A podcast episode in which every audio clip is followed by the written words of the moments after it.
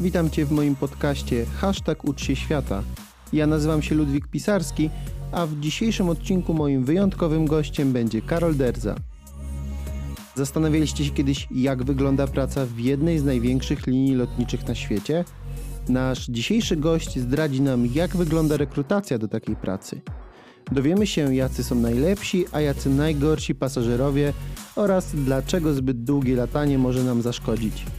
Zabierze nas również do Dubaju i opowie o tym, jak wygląda życie w Emiratach Arabskich i jakie fopa możemy tam popełnić jako turyści.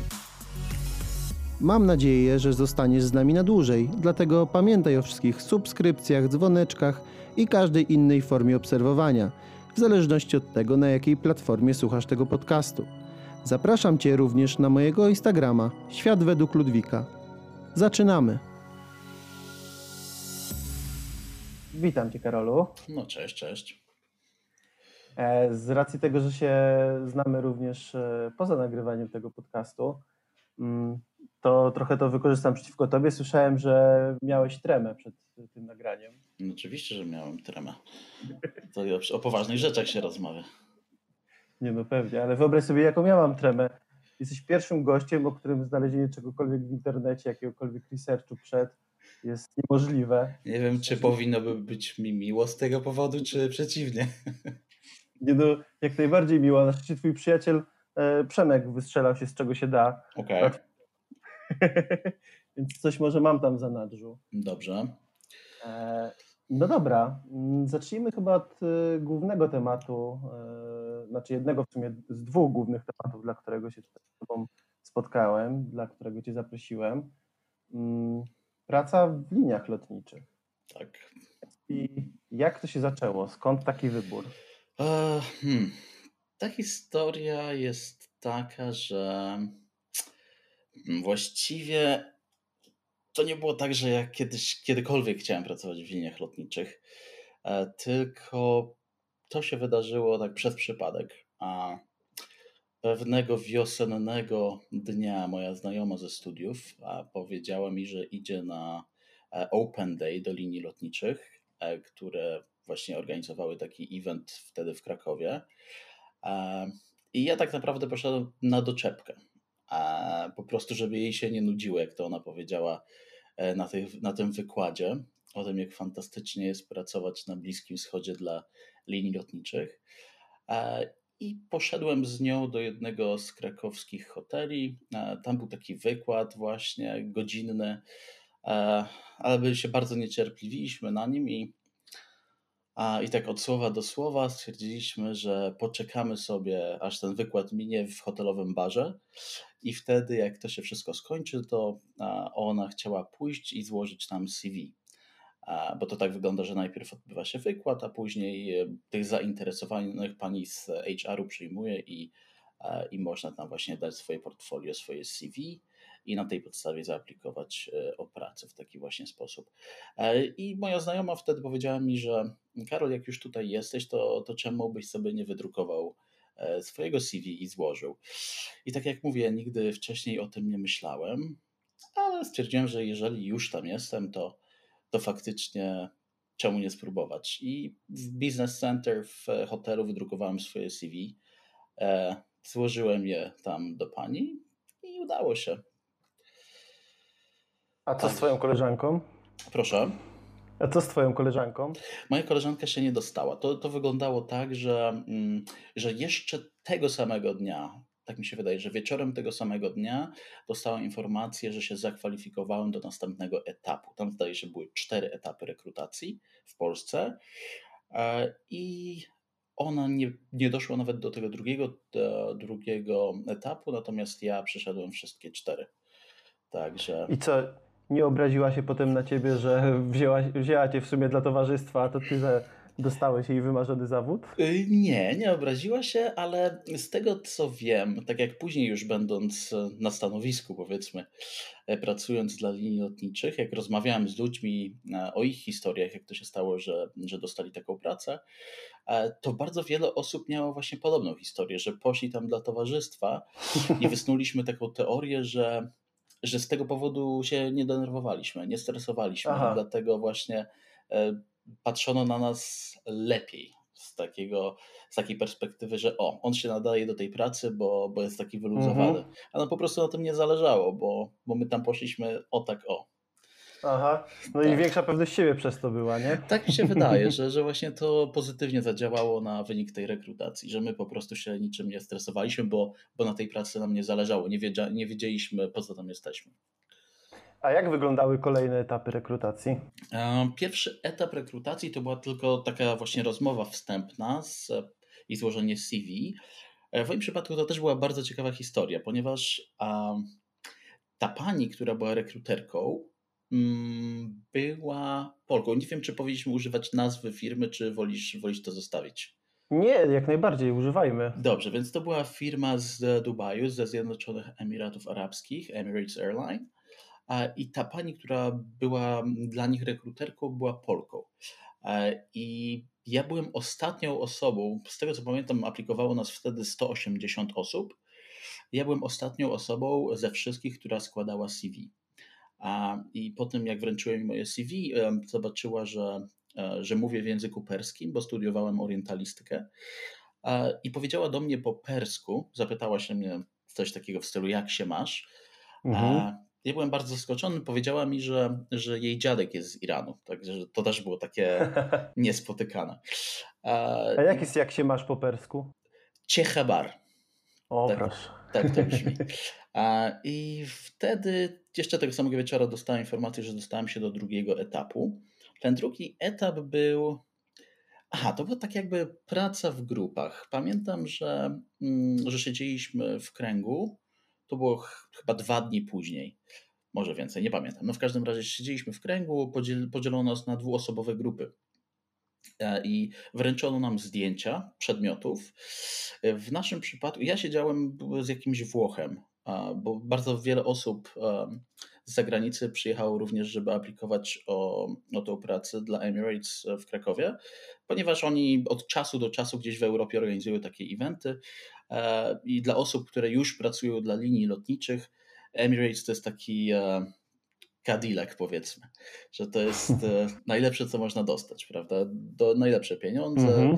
najlepsze warunki. Ja w ogóle sobie zdając, nie zdając tego w tym wówczas sprawy, e, siedziałem w tym kręgu, wręczono nam zdjęcia mm, balonów, tak mi się wydaje, że każda grupa dostała coś innego i na podstawie tego, co widzimy na zdjęciu, e, mieliśmy wymyśleć e, inne zastosowania dla tych przedmiotów. Mhm. E, Wydaje mi się, że, e, że tak naprawdę nie chodziło o to, co tam się wymyśli, tylko chodziło o interakcję z tą drugą osobą, która jest z tobą w grupie. Mhm. ja byłem bardzo zrelaksowany. Ten Włoch, który ze mną siedział, też, też był na luzie i wymyśliliśmy jakieś takie szybko to zastosowanie dla balonów. Zdaje się, że, że on wymyślił, że można e, użyć tych balonów jako mm, świateł drogowych, jeżeli e, nie działałby prąd. A ja powiedziałem, że można użyć balona jako poduszki i budzika, ponieważ można go przebić i wtedy się obudzić. Coś takiego. Jakieś takie głupoty. Kreatywnie. Tak, kreatywność, ale wydaje mi się, że właśnie chodziło głównie o tą interakcję z drugą osobą. Mhm. E, I nam zajęło wymyślenie zastosowań dosłownie jedną minutę, a przez resztę czasu, następne cztery minuty po prostu ze sobą rozmawialiśmy. Co on tam robi w Krakowie, dlaczego i tak dalej, i tak dalej. I wydaje mi się, że to też dobrze wpłynęło na, na przebieg tej rozmowy i w ogóle procesu kwalifikacji. Kolejnym etapem mm, było sprawdzenie wzrostu, to znaczy, czy, czy nie jesteś zbyt niski, żeby pozamykać te head tracki, tak zwane, te półki na bagaże, i sprawdzenie, czy nie masz e, tatuażu, e, bo nie Mhm. można mieć tatuażu na rękach, nogach, na twarzy w takich miejscach widocznych. Mhm. E, I czy nie masz blizn na rękach, na nogach, żeby po prostu nie było to widoczne dla pasażerów, bo takie mają, taką ma- mają politykę. Mhm. E, Kolejnym etapem był test języka angielskiego. E, I wtedy po tych, e, po tych etapach e, był tak zwany mm, final interview. To było jakiś miesiąc później, zdaje się. Dostałem telefon, że zostałem zaproszony na final interview w Warszawie. Pojechałem na ten, na, na ten wywiad e, i pani zadawała mi jakieś takie dziwne pytania. e, na które nie miałem odpowiedzi. Mhm. I, i po, tym, um, po tym spotkaniu wydawało mi się, że, że nie dostanę tej pracy, e, ponieważ mm, ja wtedy byłem studentem, nie miałem doświadczenia zawodowego. Ona się mnie na przykład e, pytała o takie rzeczy. Um, podaj mi przykład czynności, którą e, robiłeś w pracy i wszedłeś w polemikę ze swoim współpracownikiem i wygrałeś tą Mhm. argumentację, coś takiego. Mhm. Mm, Także, jako że ja nie, nie miałem w ogóle doświadczenia mm, w pracy, e, byłem studentem, luzakiem e, i, i, i nie wiedziałem, co jej powiedzieć, i, i czułem, że, że ta rozmowa nie idzie dobrze, bo po prostu brakowało mi słów. Nie, nie wiedziałem, co tam, co wymyślić. I, mm, Zawsze mogłeś podać e, przykład rozmowy z Przemkiem dyskusji, którą ciężko wygrać, więc wtedy miałbyś na pewno plus. No tak, ale, ale o takich tematach tam bym nie mógł rozmawiać. Dlaczego dyskusja, z jakiego powodu? E, No w każdym razie em, potem jak wracałem z powrotem do Krakowa, to myślałem, że, że tej pracy nie dostanę. I wtedy w tym momencie zaczęło mi na niej zależeć, bo pomyślałem sobie, a już tak daleko doszedłeś, dlaczego, dlaczego teraz ci tak nie poszło? No ale miesiąc później otrzymałem telefon, że e, zapraszają mnie w sierpniu do Dubaju. I wtedy zaczyna się ta cała weryfikacja medyczna, trzeba wysłać im zdjęcia zębów, e, Mhm. bardzo, bardzo dużo papierologii, ale to jest dobrze zorganizowane z ich strony, także e, miesiąc po tym telefonie już byłem w Dubaju. A właśnie, jak e, są jeszcze wymogi takie zdrowotne, żeby móc pracować w liniach Um, lotniczych? Z tego co pamiętam, trzeba im było wysłać zdjęcie klatki piersiowej. Mhm. No i trzeba się po prostu tak wizualnie spodobać, bo, bo proszą cię o różne zdjęcia, o zdjęcia w garniturze, o zdjęcia w takich casualowych ubraniach, a także mm, Mhm. musisz się po prostu tak wizualnie im spodobać. Wiadomo, że, że tam nie możesz być otyły, czy za niski, czy za wysoki, no ale nikt ci tego nie powie. Po prostu proszą cię o zdjęcia. Mhm. Także No pewnie. no musisz mieć chyba też taką e, miłą twarz, Okej, i ty masz miłą twarz. która się będzie ładnie uśmiechała do pasażerów. Tak, tak A mi nie, no to pasujesz, dobra. Okazało się, że mam miłą twarz. E, A powiedz mi, no bo zawód stewarda, stewardessy to taki jest bardzo sfeminizowany chyba zawód cały tak, czas. bardzo sfeminizowany, to prawda. I jak ty jako mężczyzna się tam odnajdywałeś? Dobrze się pracuje w ogóle z taką przewagą kobiet w zespole? Nie. No To jest, okej. to jest, e, nie wiem, czy powinienem tutaj być poprawny politycznie. Śmiało, mów, mów co uważasz. To jest bardzo ciekawy temat, bo bardzo często, właściwie na każdym locie, jaki miałem, spotykałem się z takimi opiniami kobiet, że Mhm. one bardzo lubią pracować z mężczyznami, bo wtedy nie mają tylu problemów. Że po Mhm. prostu pracuje się łatwiej. E, Nie chciałbym tutaj za- zabrzmieć jak seksista, ale po prostu wydaje mi się, że kobiety są bardziej emocjonalne Mhm. i że, że szczególnie w takich warunkach, kiedy czasami latamy po 15 godzin, to zmęczenie daje się we znaki i, i e, trudno czasami pracuje się z kobietami, szczególnie, że mają różne momenty w miesiącu, e, że to nie zawsze jest e, Mhm. wygodne, żeby lecieć przez tyle czasu, szczególnie z Mhm. ludźmi, którzy ci nie odpowiadają.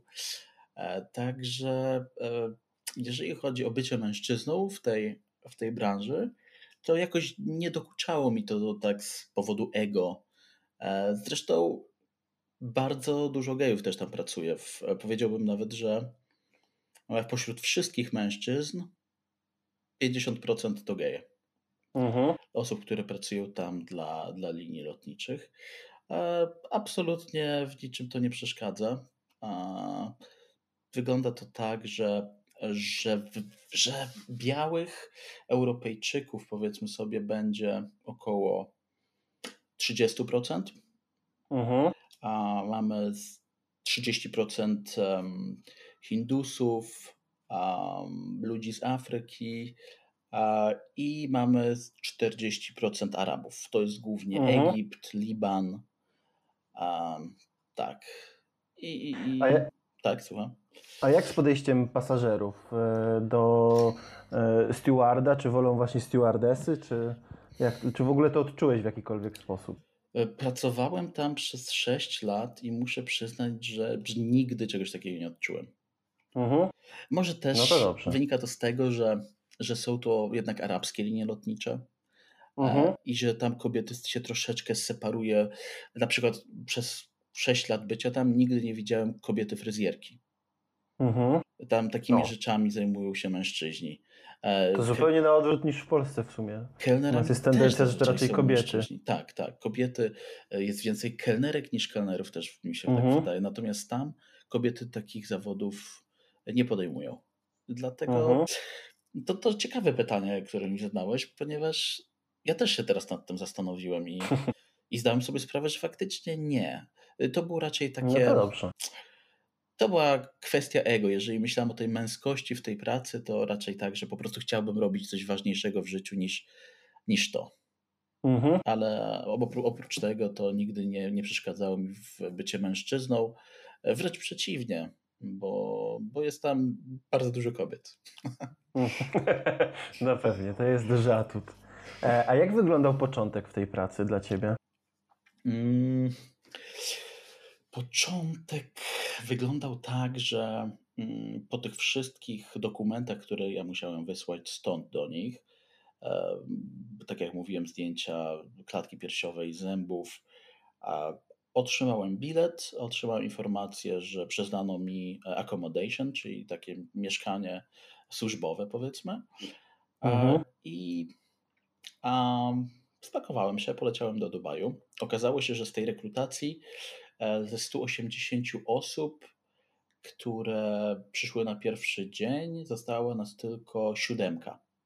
O, no to gratulacje. A bardzo, bardzo dziękuję. Tak. Nie zdawałem sobie wtedy sprawy, jak, jak trudno było przejść tą, tą Aha. rekrutację dla Emirates, ale udało się. A, I wtedy e, dostaliśmy bilety, spotkaliśmy się już w samolocie. Osoby, które mm, były tak zwanymi new joiners, e, załoga pokładowa zebrała nas wszystkich razem, zrobili nam zdjęcie, także było bardzo Mhm. sympatycznie. E, I dotarliśmy do, do Dubaju. Wtedy pamiętam, że na lotnisku otrzymaliśmy jakieś dokumenty, zebrano nas do, do miejsca zakwaterowania. E, I jakieś 2-3 dni później rozpoczął się ten cały trening. E, Mhm. Na początku to był taki duży wykład z podpisaniem umowy dla linii lotniczej, a później e, zaczął się ten główny trening, który trwał, trwał ze 3 miesiące. E, I, I tam były cztery główne składowe, to znaczy SEP, to są mm, standardowe, standardowe zachowania i przepisy, który, którymi mm, musimy się kierować w pracy. E, I to głównie są takie treningi dotyczące tego, jak samolot się obsługuje.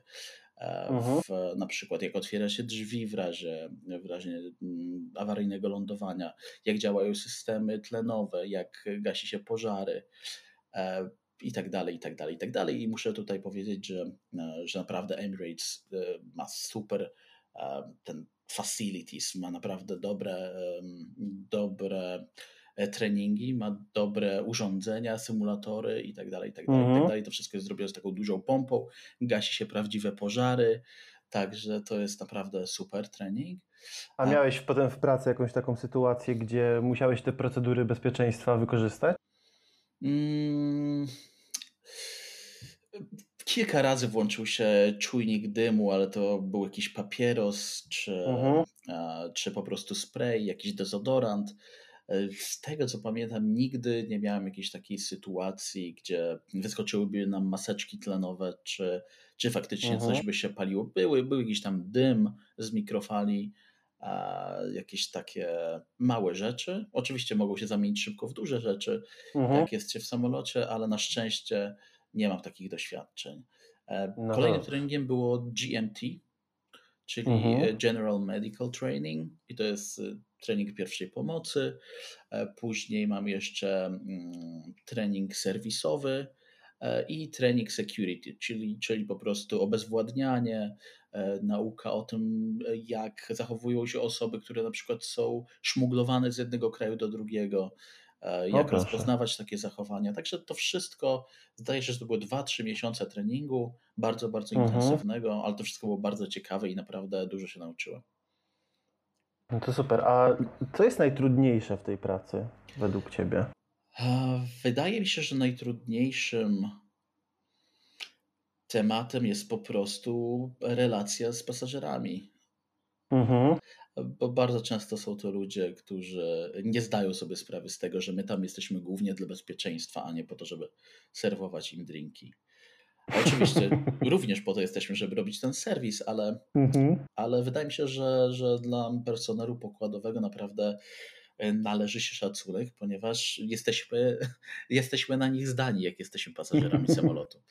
Jeżeli coś tam się wydarzy, to oni są tymi ludźmi, którzy wiedzą, jak się zachować, wiedzą, jak operować tymi wszystkimi systemami gaśnicami mhm. i tak dalej, i tak dalej, i tak dalej.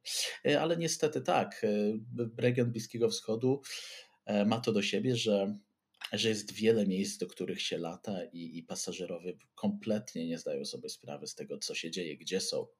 Także te relacje z pasażerami, czy później jak już się awansuje, idzie się do klas premium, do klasy business, czy do klasy pierwszej, E, to ci pasażerowie się zmieniają, czasami na lepsze, czasami na gorsze.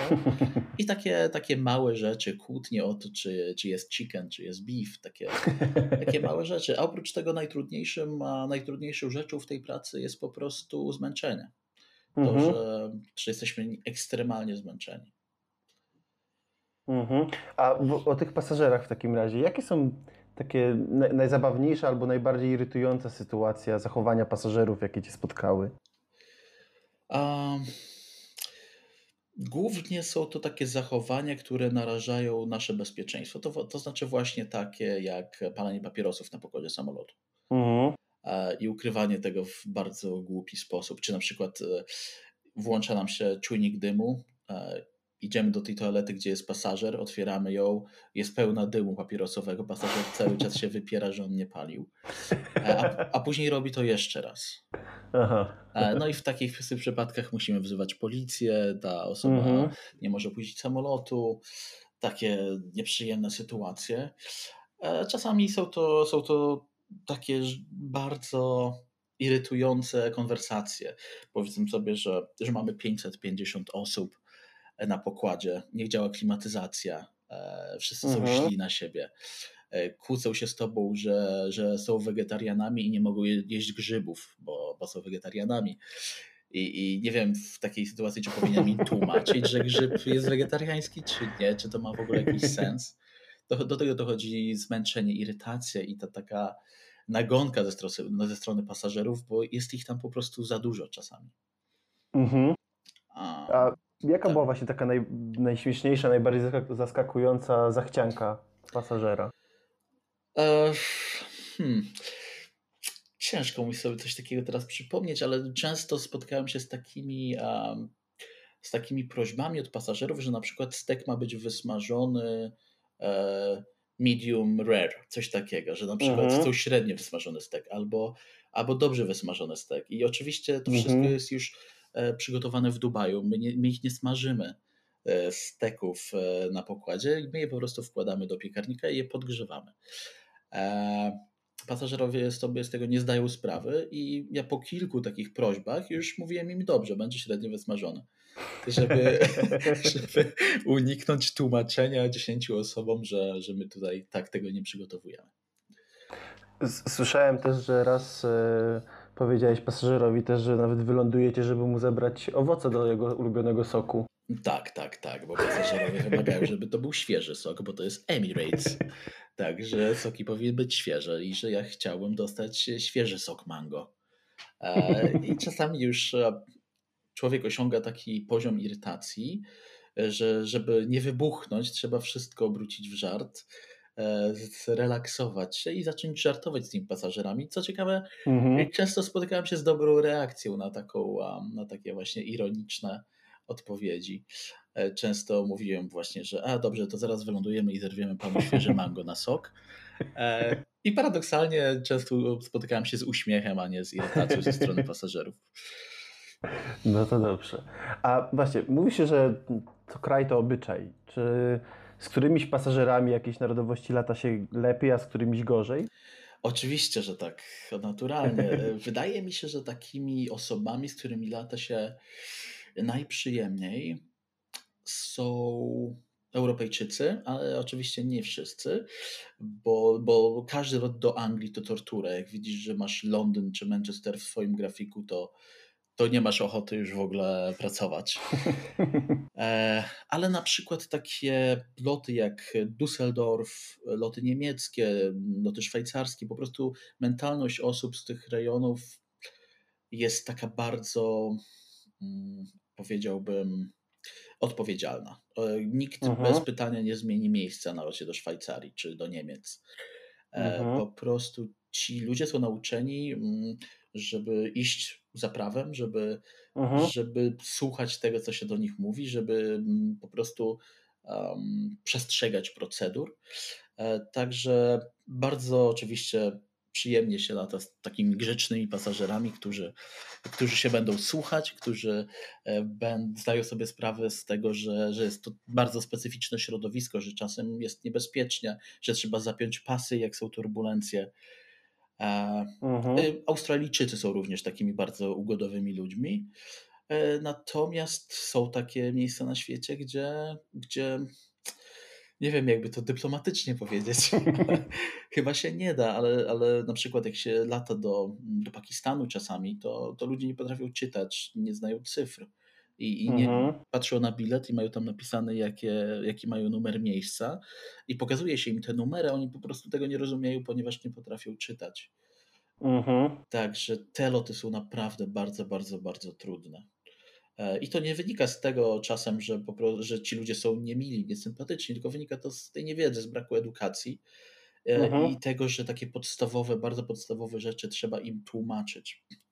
Ale e, chyba najbardziej znienawidzone kierunki przeze mnie to jest Afryka Północna, Egipt, e, Maroko, Mhm. E, Turcja też jest bardzo ciężka. Ci ludzie są po prostu bardzo niesympatyczni.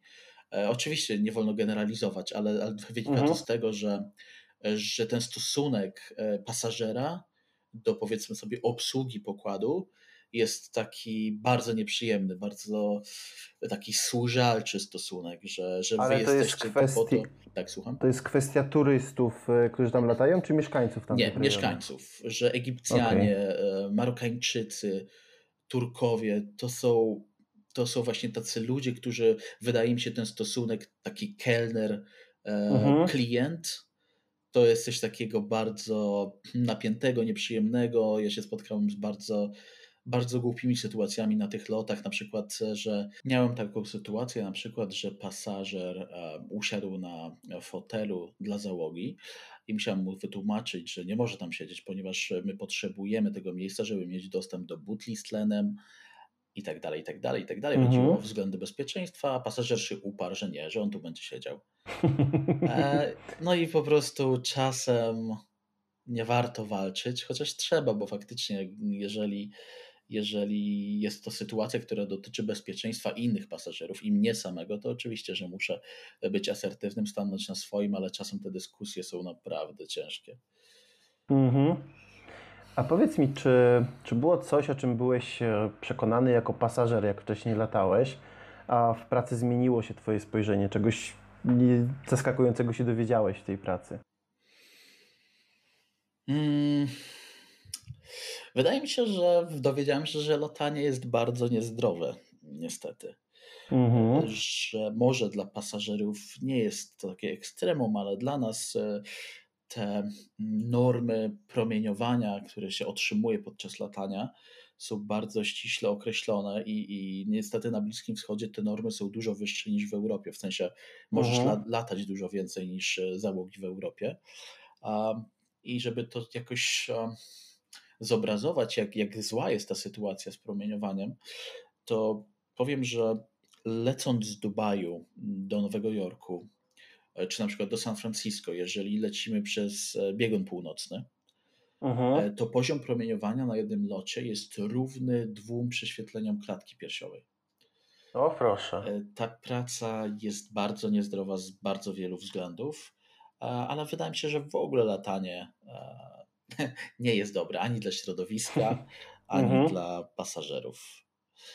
E, Okej. Może przesadzam, ale, ale, ale mówiąc o takich lotach tra, transatlantyckich, e, te normy są naprawdę mm, wysokie. Normy promieniowania Mhm. i, a, i do tego oczywiście przebywanie w samolocie w e, klimatyzacji przez 14 godzin to też nie jest dla nas dobre. I to, i A to znasz, ko- mhm. znasz kogoś, kto odczuł to jakoś bardziej na własnej skórze? O, niestety tak. Niestety bardzo, bardzo wiele osób, które znam, cierpiało z powodu raka skóry. E, Mhm. Bardzo wiele pilotów też e, cierpi na em, DVT, czyli zakrzepice żył głębokich, przez to, że, że siedzą w, e, przez bardzo długo e, i ciśnienie jest bardzo, bardzo niskie w samolocie. Dlatego um, tak, wiele, wiele takich nieprzyjemnych e, schorzeń dotyczy załóg i, i pilotów. Mhm. A powiedz mi, tak przechodząc może do przyjemniejszych rzeczy, e, podobno jednocześnie pracowałeś i studiowałeś, prawda to? Tak, to prawda, to prawda. Mhm. I jak łatwo ci było to pogodzić ze sobą?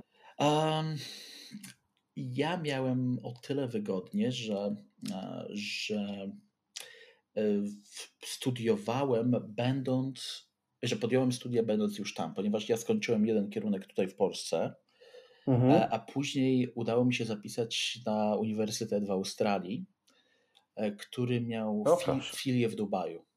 Mhm. A, I starałem się tak wymieniać te loty, bo, bo mamy takie możliwości, żeby zamieniać się z innymi członkami załogi lotami. E, Starałem się je tak wymieniać, żeby móc uczestniczyć w zajęciach, ale a było to w takim trybie zaocznym, czyli de facto potrzebowałem piątku i soboty, bo wtedy tam jest weekend, e, żeby Mhm. uczestniczyć w zajęciach. I nie był to dla mnie duży problem, ale to też była taka bardzo specyficzna e, sytuacja. Mhm. A powiedz mi, jakie są największe benefity z tej pracy, Twoim zdaniem? Em, oczywiście na pierwszym miejscu to jest podróżowanie. Mhm. To, że poprzez pracę jesteś w stanie zwiedzić cały świat, em, ale nie tylko podczas tego, gdy pracujesz, ale również jeżeli masz urlop, to dostajesz 90% zniżki na bilety lotnicze O, proszę. E, i bardzo łatwo, przyjemnie i tanio się tak podróżuje. Mhm. E, jak się płaci tylko 10% oryginalnej ceny, a czasem nawet mniej, bo są różne, różne bilety. E, także to na pewno jest pierwsza rzecz, którą mam w głowie, myśląc o tym, że co jest fajnego w tej pracy. To jest, to jest właśnie to, podróżowanie przede wszystkim. A po Mhm. drugie, e, Emirates ma też bardzo dobre warunki finansowe. E, zarabia się dużo e, i nie płaci się podatków. E, Mhm. bo, bo tam po prostu podatków nie ma. Ostatnio wprowadzono 5% VAT, ale, ale i tak się tak bardzo tych podatków nie odczuwa. Um, I po trzecie, wydaje mi się, że też bardzo dużą, e, dużym e, aspektem tej pracy jest samo życie w Dubaju. Mieszkanie Mhm. w Dubaju, bo jest to bardzo ciekawe miejsce. No i właśnie zaraz do tego Dubaju przejdziemy. Mam jeszcze do Ciebie tylko jedno pytanie o same linie lotnicze. E, jak bardzo pandemia dotknęła tę branżę z Twojego punktu widzenia? No, z mojego punktu widzenia, na własnej skórze odczułem to, że bardzo dotknęła, ponieważ straciłem pracę e, dla linii lotniczych ze względu na to, że musieli pozbyć się bardzo wielu członków załogi z tego powodu po prostu, że, że nie latają. Mhm. A, i, I na pewno em, 2008 kryzys ekonomiczny to nie było. y, Wyobraź sobie, że w 2008 roku nikogo z załogi nie zwolniono. A Mhm. Natomiast teraz e, zwolniono tysiące, tysiące osób. A, no, ale nie było wyjścia. No, firma Mhm. jakoś musi się utrzymać. Także niestety e, została bardzo dotknięta przez ten kryzys i koronawirus. Mhm. Okej. E, No to przejdźmy do tego z jednego z benefitów, o którym mówiłeś, czyli właśnie mieszkanie w Dubaju. Mm, powiedz, co było najtrudniejsze na początku życia w Dubaju? Mm, To w ogóle może nie było w ogóle nic trudnego. No właśnie, no właśnie tak jak mi zadałeś to pytanie, to musiałem się naprawdę bardzo zastanowić, a to świadczy o tym, że naprawdę y, można tam żyć komfortowo. Ale Mhm. wydaje mi się, że z mojej perspektywy najtrudniejszą rzeczą jest po prostu posiadanie takich, takich małych wolności, że takie głupie pójście do sklepu i kupienie sobie piwa, czy mm, brak właśnie takiej europejskości tego miejsca. Mhm. E, bardzo, mm, bardzo um, takie konserwatywne podejście do, do wszystkiego. No może nie, nie tak bardzo jak w Iranie na przykład, e, bo jest to powiedzmy sobie Las Vegas Bliskiego Wschodu, ale jednak w Europie odczuwa się taki, taki luz, taki specyficzny europejski luz, że można sobie gdzieś usiąść w parku, wy, wypić piwko legalnie czy nielegalnie, Mhm. ale to jest po prostu takie poczucie wolności. Wydaje mi się, że tam życie jest troszeczkę bardziej ograniczone, że, że Mhm. trzeba bardziej uważać na wiele rzeczy. Mhm. No właśnie, a jak tam jest y, z tym alkoholem? Oficjalnie nie ma, a jak jest naprawdę? Mm, To jest bardzo ciekawy temat. To, to wygląda tak, że em, muszę od razu na wstępie powiedzieć, że, że te przepisy się ostatnio zmieniły. Że z tego co mi Mhm. wiadomo, już po tym jak ja wyjechałem z Dubaju, to było dwa miesiące temu. A, dwa, chyba dwa. Em, że te przepisy się zliberalizowały. E, Także nie mogę się wypowiedzieć na temat tego, jak to aktualnie wygląda, ale podczas mojego Mhm. pobytu tam wyglądało to tak, że licencje na sprzedawanie alkoholu miały tylko hotele. I sytuacja wygląda w ten sposób, że jeżeli, jeżeli chcemy się napić piwa, e, to możemy pójść do hotelu, zamówić piwo. Mhm. Nikt nas się nie będzie o nic pytał. Kupujemy, płacimy, pijemy. Mhm. Ale dochodziło do absurdalnych sytuacji, takich e, na przykład, że, że turysta z Anglii przyjechał do Dubaju, napił się alkoholu w barze i popadł w jakiś konflikt z lokalnym Arabem. Mhm. I ten Arab wezwał policję. Policja przyjechała i zapytała się go, czy, czy ma licencję na alkohol. On się zapytał, jaką licencję na alkohol? sprzedano mi w barze bez żadnej licencji. A oni go Aha. poinformowali, że to jest nielegalne picie alkoholu w Dubaju, podczas gdy nie ma się O, licencji na proszę. Także to była Aha. taka, taka dziwna sytuacja i się lawirowało pomiędzy tymi przepisami, a tym, jak to naprawdę wyglądało, a tym, jak to naprawdę wyglądało. I a, można oczywiście sobie wyrobić licencję na alkohol. Wygląda tak, że, e, że składa się do dokumenty, a bierzesz się taki list od, od sponsora, czyli firmy, w której jesteś zatrudniony, a, i policja wystawia ci też taki papier, że nie masz żadnych korzeni muzułmańskich, że nie Mhm. masz e, muzułmańskiej rodziny i tak dalej, i tak bo takie osoby nie mogą aplikować o licencję na alkohol. E, I po jakimś czas, czasie oczekiwania, powiedzmy tygodniu, dwóch, otrzymuje się licencję na alkohol. I są takie specjalne sklepy, które nazywają się MMI. Do takich sklepów się jeździ, kupuje się alkohol, ale on jest okropnie opodatkowany. E, To jest, zdaje Mhm. się, 50%. Także butelka żubrówki może kosztować 100 dirhamów, czyli 100 zł, bo, bo waluta jest praktycznie 1 do 1. Mhm. I powiedz, ty miałeś taką licencję? Na początku tak, przez pierwszy rok miałem, ale po tym roku stwierdziłem, że, że szkoda wydawać na to pieniędzy, bo i tak, i tak nie, Mhm. nie robiłem zakupów w- tym sklepie MMA, tylko jeździłem do, do sąsiedniego Emiratu, czyli tak jakby Mhm. województwa, e, Okej. gdzie na alkohol nie wymagano licencji, bo powiedzmy sobie, że, że tam w Emiratach jest taki związek federacyjny, że, że E, te są, to są takie państwa w państwie. Jest siedem emiratów, które rządzą się swoimi prawami, ale mają wspólnego prezydenta e, i Mhm. wspólny rząd i tak dalej, ale, ale mają też różne przepisy, które się między sobą różnią. No właśnie, a jak te Emiraty, jak bardzo się od siebie różnią?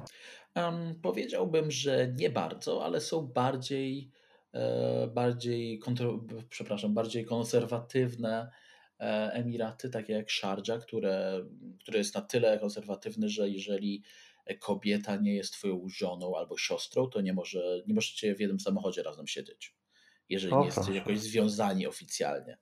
Mhm. E, na przykład nie można pojechać do hotelu i wziąć sobie pokoju e, z kimś, kto nie jest twoją małżonką, czy siostrą, Mhm. czy matką. E, Także, no i oczywiście to jest też taka, taka śmieszna sprawa, ale, ale żeby z Dubaju pojechać do Adżmanu, gdzie kupuje się alkohol bez licencji, trzeba Mhm. przejechać przez Sharjah, gdzie alkohol jest kompletnie zakazany. To co E, jak cię złapią po drodze? Niestety właśnie w Emiratach lawiruje się pomiędzy tymi e, przepisami. Jakoś tak trzeba to, tak sprytnie się obchodzi te wszystkie, te Mhm. wszystkie restrykcje. To pewnie spryt Polaka ci pomagał w tym. On i tak i nie, ponieważ wydaje mi się, że my Polacy też jesteśmy, powiedziałbym, karni, że, że my raczej słuchamy się przepisów Mhm. i wolimy być jednak po tej stronie prawa, że nie lubimy Mhm. się narażać niepotrzebnie, szczególnie tam. Mhm. E, Natomiast e, Arabowie mają do siebie to, że oni, oni wychowywali się i oni żyją w tym systemie, gdzie wszystko jest zakazane, a oni i tak, Mhm. i tak to robią i wszyscy o tym wiedzą. Mhm. E, I no właśnie tutaj mm, wchodzi ta kwestia bycia Arabem tam. Tam jest dużo, dużo, dużo łatwiej żyć, jak się mówi w języku arabskim, jak się jest Arabem, bo oni pomiędzy sobą potrafią jakoś tak powiedzmy handlować, jeżeli chodzi o wszystko. Mhm. I te przepisy drogowe, które, um, które mówią, że nie wolno wsiadać do samochodu po alkoholu, są bardzo, bardzo konserwatywne i, i naprawdę trzeba się słuchać, bo można stracić wolność, można stracić samochód. E, I kary są pieniężne, są ogromne. E, Ale Arabowie, tych moich znajomi, e, jeżeli idą do baru napić się piwa, wódki, wina, to zawsze jeżdżą tam autem, na co ja się nigdy nie odważyłem, bojąc się właśnie tych konsekwencji Mhm. Oni zawsze piją i jeżdżą. I, I wygląda to tak, że jeżeli nawet ich zatrzyma policja, to oni w swojej tej arabskiej jedności, w swojej, swojej arabskiej ummie potrafią się jakoś ze sobą dogadać. Aha. I to widać To wszędzie. pewnie gorzej. Na pewno tak, na pewno tak. Łatwiej A jest cię- być Arabem. A co cię najbardziej zaskoczyło w tamtejszym stylu życia? W tamtejszej kulturze? Nie mogę powiedzieć, że coś mnie bardzo zaskoczyło, bo, mm, bo ja już jechałem tam e, mając stereotypy w głowie. Mhm. E, I bardzo wiele osób, to też jest śmieszne, że, że jadąc do takiego miejsca, gdzie, które jest bardzo multikulturowe, bardzo międzynarodowe, e, jedziemy y, z takim przeczuciem, że to, co miałem w głowie, się bardzo zmieni. Że te wszystkie Mhm. stereotypy o ludziach, które miałem, że to się zmieni, bo ich poznam, będę, wiedział, jak żyją. Ale zazwyczaj jadąc na Bliski Wschód, twoje stereotypy się tylko pogłębiają. E, I potwierdzają to moi znajomi z pracy, z- zewsząd, z Niemiec, e, który z mojej perspektywy Niemcy są tacy ekstremalnie tolerancyjni i tacy bardzo, mm, bardzo powiedzmy sobie mm, otwarci Mhm. e, na inne kultury i tak dalej, i tak dalej. Ale Niemcom też się zmienia ta perspektywa, jak, jak poznają życie na Bliskim Wschodzie. Że rozumieją, że te, te stereotypy nie biorą się znikąd. E, I to niekoniecznie są jakieś takie bardzo złe rzeczy, no ale po prostu stosunek Arabów do pracy jest specyficzny. E, Na Co to znaczy specyficzny? Powiem ci taką tylko małą anegdotkę, żeby się tutaj nie zagłębiać. A Jest w samolocie takie miejsce, nazywa się CRC, czyli Crew Rest Compartment. Na długich lotach e, idziemy do tego, tego pomieszczenia z takimi łóżkami piętrowymi, żeby odpocząć, żeby się wyspać. Mhm. E, I toalety w, na lotach żartobliwie e, nazywamy ERC, czyli Egyptian Rest Compartment. E, Wynika z tego, że czasem jak ty ciężko harujesz i robisz serwis, masz 500 osób, e, pasażerów na locie, to twój kolega z Egiptu w tym czasie pół godziny siedzi na telefonie w toalecie. Także ERC to jest Egyptian Rest Compartment, gdzie nasi koledzy z Bliskiego Wschodu często spędzali czas, podczas gdy my ciężko pracowaliśmy. To już rozumiem. tak, taki mały stosunek do pracy. A powiedz mi, jak jest e, z kwestiami wynajęcia mieszkania właśnie dla pracowników Emirates? Um, te przepisy się też zmieniały z biegiem lat. Jak ja tam przyjechałem, mhm. to było bardzo wygodnie. Otrzymywało się mieszkanie służbowe i na, o niczym nie trzeba było myśleć. Nie ma płacenia rachunków. Jedyne, co Cię interesuje, to płacenie za internet. Jeżeli chcesz mieć internet w domu, to mhm. płacisz mhm. ze swojej kieszeni. Ale reszta, wszystko jest e, płacone przez, przez firmę. Nie płaci się za wodę, za gaz, za prąd, za nic.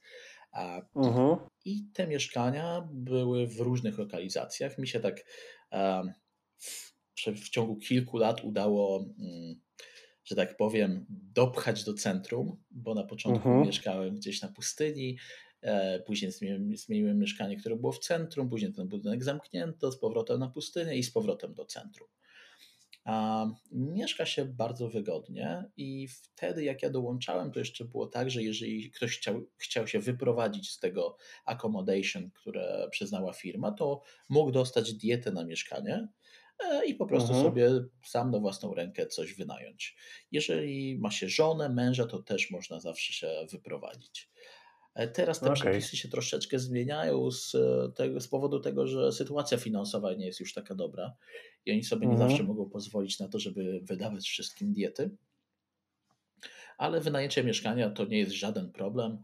Nawet z tymi pieniędzmi, które my otrzymywaliśmy jako dietę na mieszkanie, to było łatwe i można było fajne mhm. mieszkanie znaleźć sobie w Dubaju. No ale to też nie były małe pieniądze.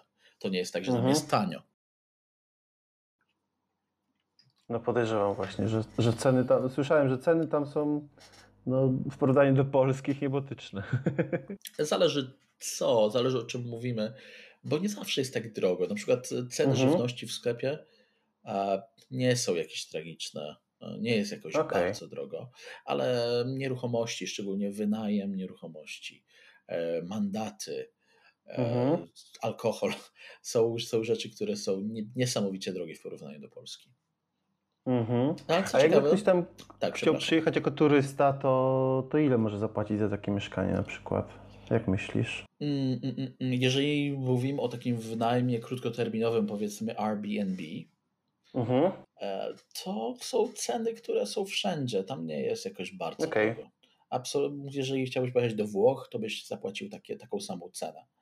Ale okay. jeżeli rozmawiamy o wynajęciu na przykład e, studia E, mhm. w dobrej lokalizacji, to musimy tutaj myśleć co najmniej o 70 tysiącach złotych rocznie za wynajem.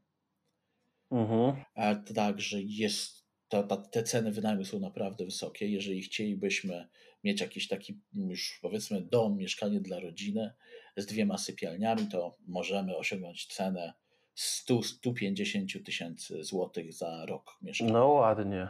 O tak, kurczę. Tak, niestety wynajem jest bardzo drogi, ale jeżeli chodzi o cenę nieruchomości, szczególnie teraz, mhm. to wcale się tak od siebie nie różnią, ale, ale w, w porównaniu do Polski, ponieważ e, mieszkanie w Warszawie e, jest tak drogie, że spokojnie kupilibyśmy mieszkanie w Dubaju za te pieniądze. Jeżeli Proszę, mamy powiedzmy 500 tysięcy złotych na mieszkanie, to śmiało możemy coś w Dubaju kupić. No to jak ktoś się zastanawiał nad e, mieszkaniem w Warszawie, to możecie też pomyśleć sobie o mieszkaniu w Dubaju. Tak, tylko że jest haczyk. O, jaki? Polega to na tym, że nie mamy pewności, że pewnego dnia nas stamtąd po prostu nie wykopią. I co o. z tego, że mamy mieszkanie, skoro nie będziemy mieć legalności pobytu, bo, bo coś się komuś mhm. nie spodoba. Także okay. tak, to też jest problem z tymi inwestycjami. Z tego co mi wiadomo, jeżeli zainwestuje się tam grube miliony, to na podstawie tego, że ma się tyle nieruchomości, można dostać kartę rezydenta. Mhm. Ale jeżeli nie mamy karty rezydenta i z jakiegoś powodu nie możemy tam e, przyjechać, a mamy tam mieszkanie, no to pojawia się problem. Mhm. Okej. Okay. Mm, a powiedz mi, jak Emiraty poradziły sobie z pandemią, z COVID-em? Mm, próbowali sobie poradzić na wiele różnych sposobów. E, na początku poddały się na jakiś czas, bo otrzymaliśmy informację, że, że działalność firmy zostaje zawieszona na dwa miesiące, z tego co pamiętam. Mhm. Miały tylko operować loty cargo, czyli te bez pasażerów, tylko przewożenie towarów, a i później, jakiś miesiąc później, oni zaczęli robić jakieś małe takie loty repatriacyjne. E, I od tego się zaczął ten fal start. Wydaje mi się, że to też mhm. fal start jak wszędzie, że ten koronawirus jeszcze dopiero się wtedy rozwijał. Wszyscy myśleli, że to się już kończy, no, zaczęły się loty, no ale zaczęły się problemy, bo mm, testy na COVID zaczęły być bardziej popularne, bardziej dostępne.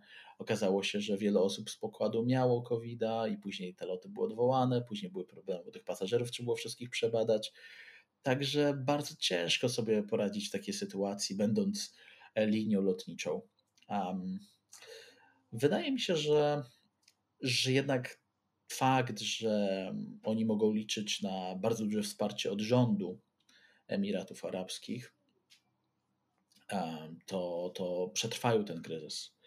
E, ale na, na mhm. pewno koszta, straty, e, które przyniósł, będą niebotyczne. I nie wiem, czy kiedykolwiek Emirates wróci e, do stanu sprzed koronawirusa. Mhm.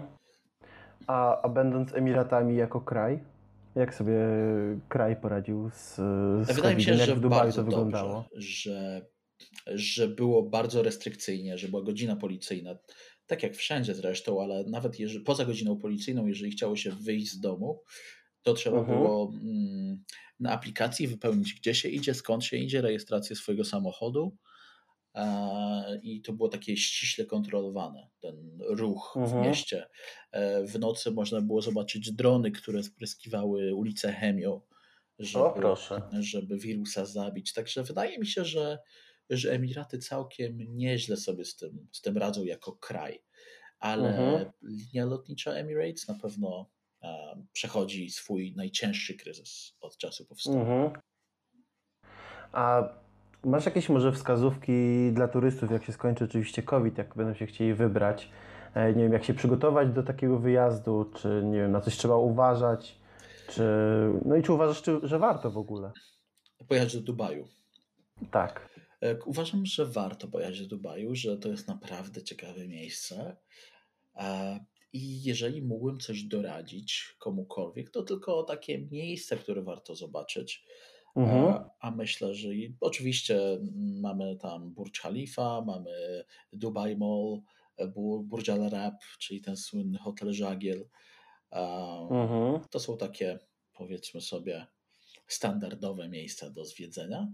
A oprócz tego bardzo serdecznie polecam pojechanie sobie na Desert Safari, czyli na taką wycieczkę e, jeepem po wydmach i później spędzenie wieczoru na pustyni. W pewnym momencie zostanie wyłączone światło e, i można mhm. obserwować piękne gwieździste niebo stamtąd.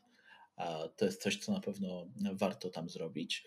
E, myślę, że warto też przejechać się do ponad Ocean Indyjski na wschodnie wybrzeże Emiratów Arabskich. Warto tam pojechać, bo są to takie bardzo marsjańskie pejzaże. Mhm. Bardzo piękne pustynie, E, i warto nam pojechać i, i to zobaczyć, tylko dlatego, że po prostu bardzo, bardzo przyjemnie się tam e, jeździ. Też e, drogi są bardzo dobrej jakości i, i fajnie sobie zrobić taki road trip. Zobaczyć mhm. coś innego. Trochę biedniejsze Emiraty, jak Fujairah czy Ras Al Khaimah. A jakie największe faux pas można popełnić jako turysta, już abstrahując od kwestii alkoholowych? Wydaje mi się, że jednak jeżeli mówimy o FOPA, to, to głównie łączy się to z alkoholem. Pamiętam okay. takie, e, czytanie takiego newsa gdzieś w gazecie e, w Emiratach, że pijany Polak został e, aresztowany, bo oddawał moc przy głównej ulicy Dubaju. Oczywiście trzeba, trzeba uważać właśnie, żeby za dużo nie wypić, bo można się wpakować w kłopoty, ale też nie można tak przesadzać, myśląc o tym, że o nie, ja nie chcę tam jechać, bo tam jest tak arabsko i że trzeba się pilnować. Mhm. Nie jest tak. E, Emiraty są bardzo, bardzo liberalne, jeżeli patrzymy na inne miejsca na Bliskim Wschodzie. Jest tam bardzo dużo turystów, e, jest tam. Oni są po prostu bardzo przyzwyczajeni do tego, co się dzieje i, Mhm. e, i wcale nie ma się czego bać, obawiać, trzeba jechać i zobaczyć. To ten turysta na środku drogi musiał się jeszcze tym bardziej wyróżniać, że z tego co wiem, e, to tam mało kto chodzi piechotą. To prawda. Wydaje mi się, że Dubaj jest takim miejscem, na, gdzie na jedne, jedną osobę przypada może dwa, trzy samochody. E, O proszę. Tam jest bardzo, bardzo dużo aut a, i mało kto chodzi, tym bardziej, że temperatura się po prostu nie pozwala na to, żeby sobie chodzić. Mhm. Jeżeli mówimy o lecie, to, to jest 50 stopni, taka norma. E, Oho. I wyjście na zewnątrz, na spacer nie wchodzi w grę, także zosta- pozostaje nam tylko samochód, e, czy ewentualnie metro, e, ale taksówki są bardzo popularne i, niedrogie. Mhm. Okej. Mm, To mówiłeś jeszcze o jednym beneficie dość ważnym z z zawodu, w którym pracowałeś, czyli o podróżach. Tak. E, jakie kraje udało Ci się odwiedzić dzięki tej pracy? o, e, bardzo, bardzo, bardzo wiele krajów. Mógłbym ci tak spróbować powiedzieć po kontynentach, ale Mhm. to jest naprawdę długa lista. Wydaje mi się, że. No to byłem- może jakie najlepiej wspominasz, może w których, w których było Ci najlepiej? Mm, Pierwsza pozycja dla mnie to są Malediwy, Mhm. e, które są niesamowitym miejscem, tylko że wiem, że nie każdemu by się tam spodobało. Dlac- Dlaczego? Dlatego, że, e, że jest to po prostu plaża. Mhm. Jest to taki mały kraj wyspiarski, ale Mhm. pomimo tego, że ja uwielbiam snorkeling, uwielbiam wodę, ocean, e, ryby, takie właśnie tropikalne klimaty. I ja na Malediwy to były takie właściwie pierwsze moje wakacje, odkąd zacząłem tam pracować. E, Poleciałem tam i od tego momentu miałem coś, co nazywałem syndromem Malediwów. E, Chodziło o to, że, że gdziekolwiek nie pojechałem, a byłem w pięknych miejscach jak e, Hawaje, Haiti, Jamajka, Mhm. piękne, tropikalne miejsca, ale nigdy nie widziałem takiej wody, takiej plaży jak tam na Malediwach. E, Tam jak się wejdzie do wody rano, to czuje się jakby się pływało w akwarium. Kolory wody, ryb to jest naprawdę fantastyczne i, i również klimat jest bardzo przyjemny, bo taka średnia temperatura roczna na Malediwach to 29 stopni Celsjusza. A, i No zazwyczaj to w tam- porównaniu do tych 50 to zdecydowanie lepiej. tak, tak. Zazwyczaj jest tam ładnie, słonecznie, także Malediwy zawsze e, wspominam bardzo dobrze. Um, z takich państw, które mnie zaskoczyły pięknem, to na pewno mm, Ameryka Południowa, na przykład um, Chile, Mhm. a na pewno Brazylia. E, Brazylia i Rio de Janeiro to jest jedno z najpiękniejszych miejsc, jakie kiedykolwiek widziałem. E, Ale niestety nie wróciłbym tam, ponieważ e, jest bardzo niebezpiecznie. Jest tam Mhm. bardzo niebezpiecznie, tak samo jak na przykład w Kapsztadzie, który jest przepiękny e, i góry stołowe, dwa łączące się oceany. To jest przepiękne, Potwierdzam. fantastyczne miejsce, ale, ale niestety trzeba na siebie bardzo uważać. Także piękno miejsc często łączy się również z takim poczuciem niebezpieczeństwa. No szczególnie, że w takich pięknych miejscach e, rajskich e, spada nam też e, taka czujność Na na to, co się dzieje wokół Na pewno, nas. tym bardziej jak jedziemy na wakacje i mamy zamiar się zrelaksować, Mhm. a okazuje się, że w Brazylii bardzo trudno się zrelaksować, jeżeli nie jest się gdzieś Mhm. w dżungli. A powiedz mi, jak lataliście właśnie za granicę, to mm, ile czasu macie, ma załoga jakby samolotu, żeby spędzić w danym kraju? E, To zależy od tego, jak długi jest lot, ale również od tego, jaki jest rozkład lotów, bo czasem na przykład lecieliśmy do, do Nowego Jorku na jeden dzień, a czasem Mhm. na trzy dni.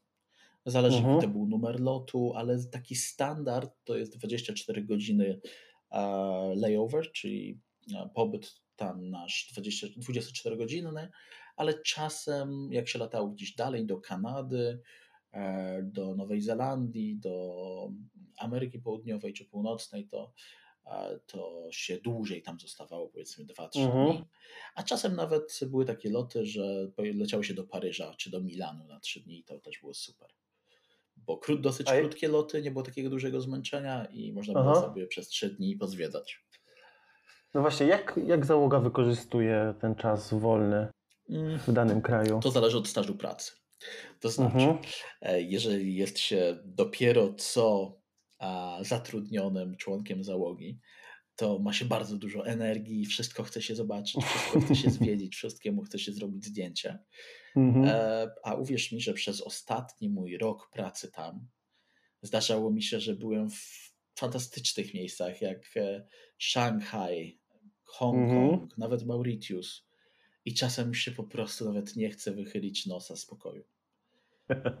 Bo jest to zmęczenie. Poza tym się Aha. już wszystko widziało. Czasem ma się po prostu ochotę zamówić butelkę wina do pokoju, odpocząć, a poglądać Netflix. E, Także tak, to zależy od stażu pracy, ale jeżeli chce się zrobić dużo, pamiętam takie, takie moje pobyty, na przykład 24-godzinne w Hongkongu, gdzie spałem dwie godziny e, na, na moim layoverze, a, a resztę Mhm. zwiedzałem, imprezowałem. Także bardzo, bardzo fajnie wspominam ten taki pierwszy, drugi rok pracy. Tam się naprawdę chciało. Mhm. A, a powiedz mi, czy Twoim zdaniem, jakby po tylu krajach, jakie odwiedziłeś, czy podróże kształcą, czy warto uczyć się świata? Oczywiście, że warto uczyć się świata. I szczerze mówiąc, to liczyłem na to, że, że kiedyś pojadę do miejsca, które, w którym poczuję, że o, chcę tu zostać. Mhm. Ale poziom cebuli w mojej krwi po prostu zawsze tęskni się za domem. I Mhm. są naprawdę piękne, fantastyczne miejsca, które się zwiedza, ale e, podam Ci taki przykład, że pojechałem na, na wakacje na Filipiny, e, na piękną wyspę Boracay. Mhm. E, I, i czułem, że, że było to, byłoby to naprawdę fantastyczne miejsce, żeby się osiedlić. E, Bo Filipińczycy są bardzo fajnymi ludźmi. E, Są bardzo, zresz- zresztą bardzo, bardzo podobni do nas. To jest ciekawe, że, że jest takie miejsce w Azji. Wydaje mi się, że to jest wpływ katolicyzmu e, na Mhm. kulturę, ale naprawdę to są tacy fajni, podobni do nas ludzie. Mają co, coś takiego europejskiego w swojej azjatyckości. I czułem się tam Mhm. naprawdę dobrze. E, I myślałem sobie, że o, może pewnego dnia przeniosę się na Filipiny, są dobre ceny, fajni ludzie, dobre jedzenie, piękne plaże. Mhm. I pewnego ranka leżę sobie w łóżku w hotelu. Mam taki piękny widok na ocean, palmy e, i obudziło mnie trzęsienie ziemi. Nagle zaczęło się wszystko trząść. Mhm. I pomimo tego, że nigdy wcześniej nie miałem do czynienia z tak silnym trzęsieniem ziemi, które naprawdę bujało łóżkiem na wszystkie strony, to w pierwszej milisekundzie, kiedy to zaczęło się dziać, wiedziałem, że to jest trzęsienie ziemi, bo było, było to tak niespotykane dla mnie Mhm. wcześniej doświadczenie, uczucie i szczerze się przestraszyłem i pomyślałem sobie, że, że jednak tam w tej mojej Polsce czasem słońce, czasem deszcz, ale jest bezpiecznie. No nie ma takich, nie ma kataklizmów, Aha. nie ma huraganów.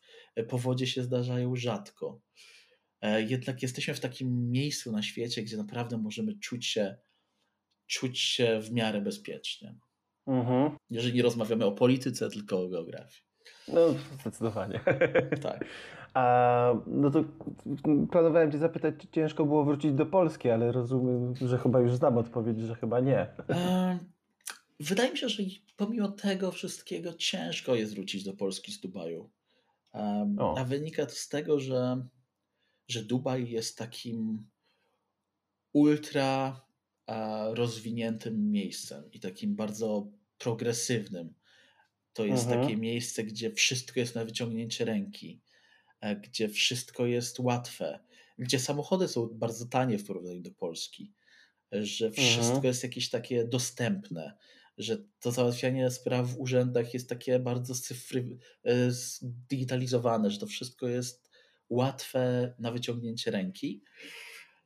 E, I powiem Ci, że po kilku tygodniach tutaj w Polsce, po powrocie, zdałem sobie sprawę z takiego fenomenu, że, że będąc tutaj, czuję, jakbym żył wersją demo swojego życia. O, To jest takie, takie poczucie, że na przykład e, otwierasz aplikację w telefonie i nie masz tam 300 restauracji, które ci dowiozą w ciągu 20 minut jedzenia. mhm.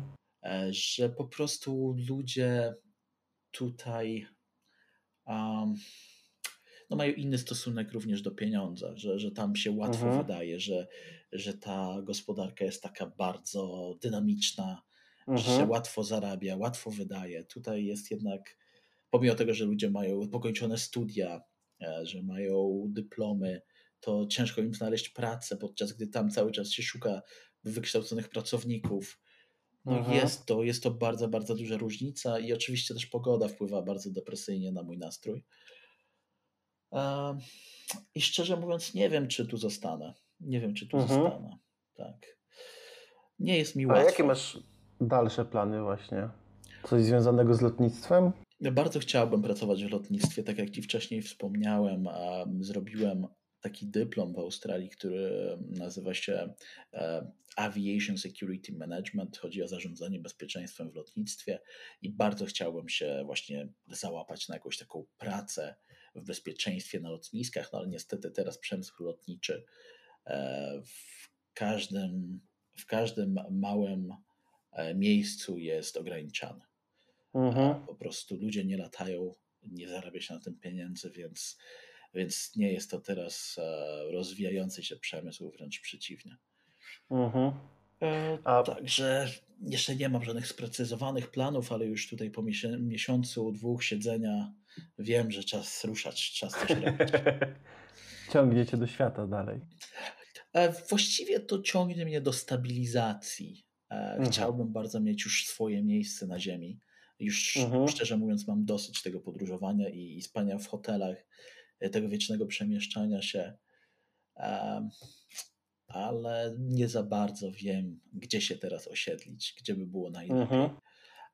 I tak jak Ci mówię, że pomimo tego, że, że byłem w pięknych, ciekawych miejscach, to mimo wszystko jednak bliskość e, polskości, e, tego takiego intertekstualnego kontaktu z ludźmi, że można, można rzucić jakąś anegdotą z filmu.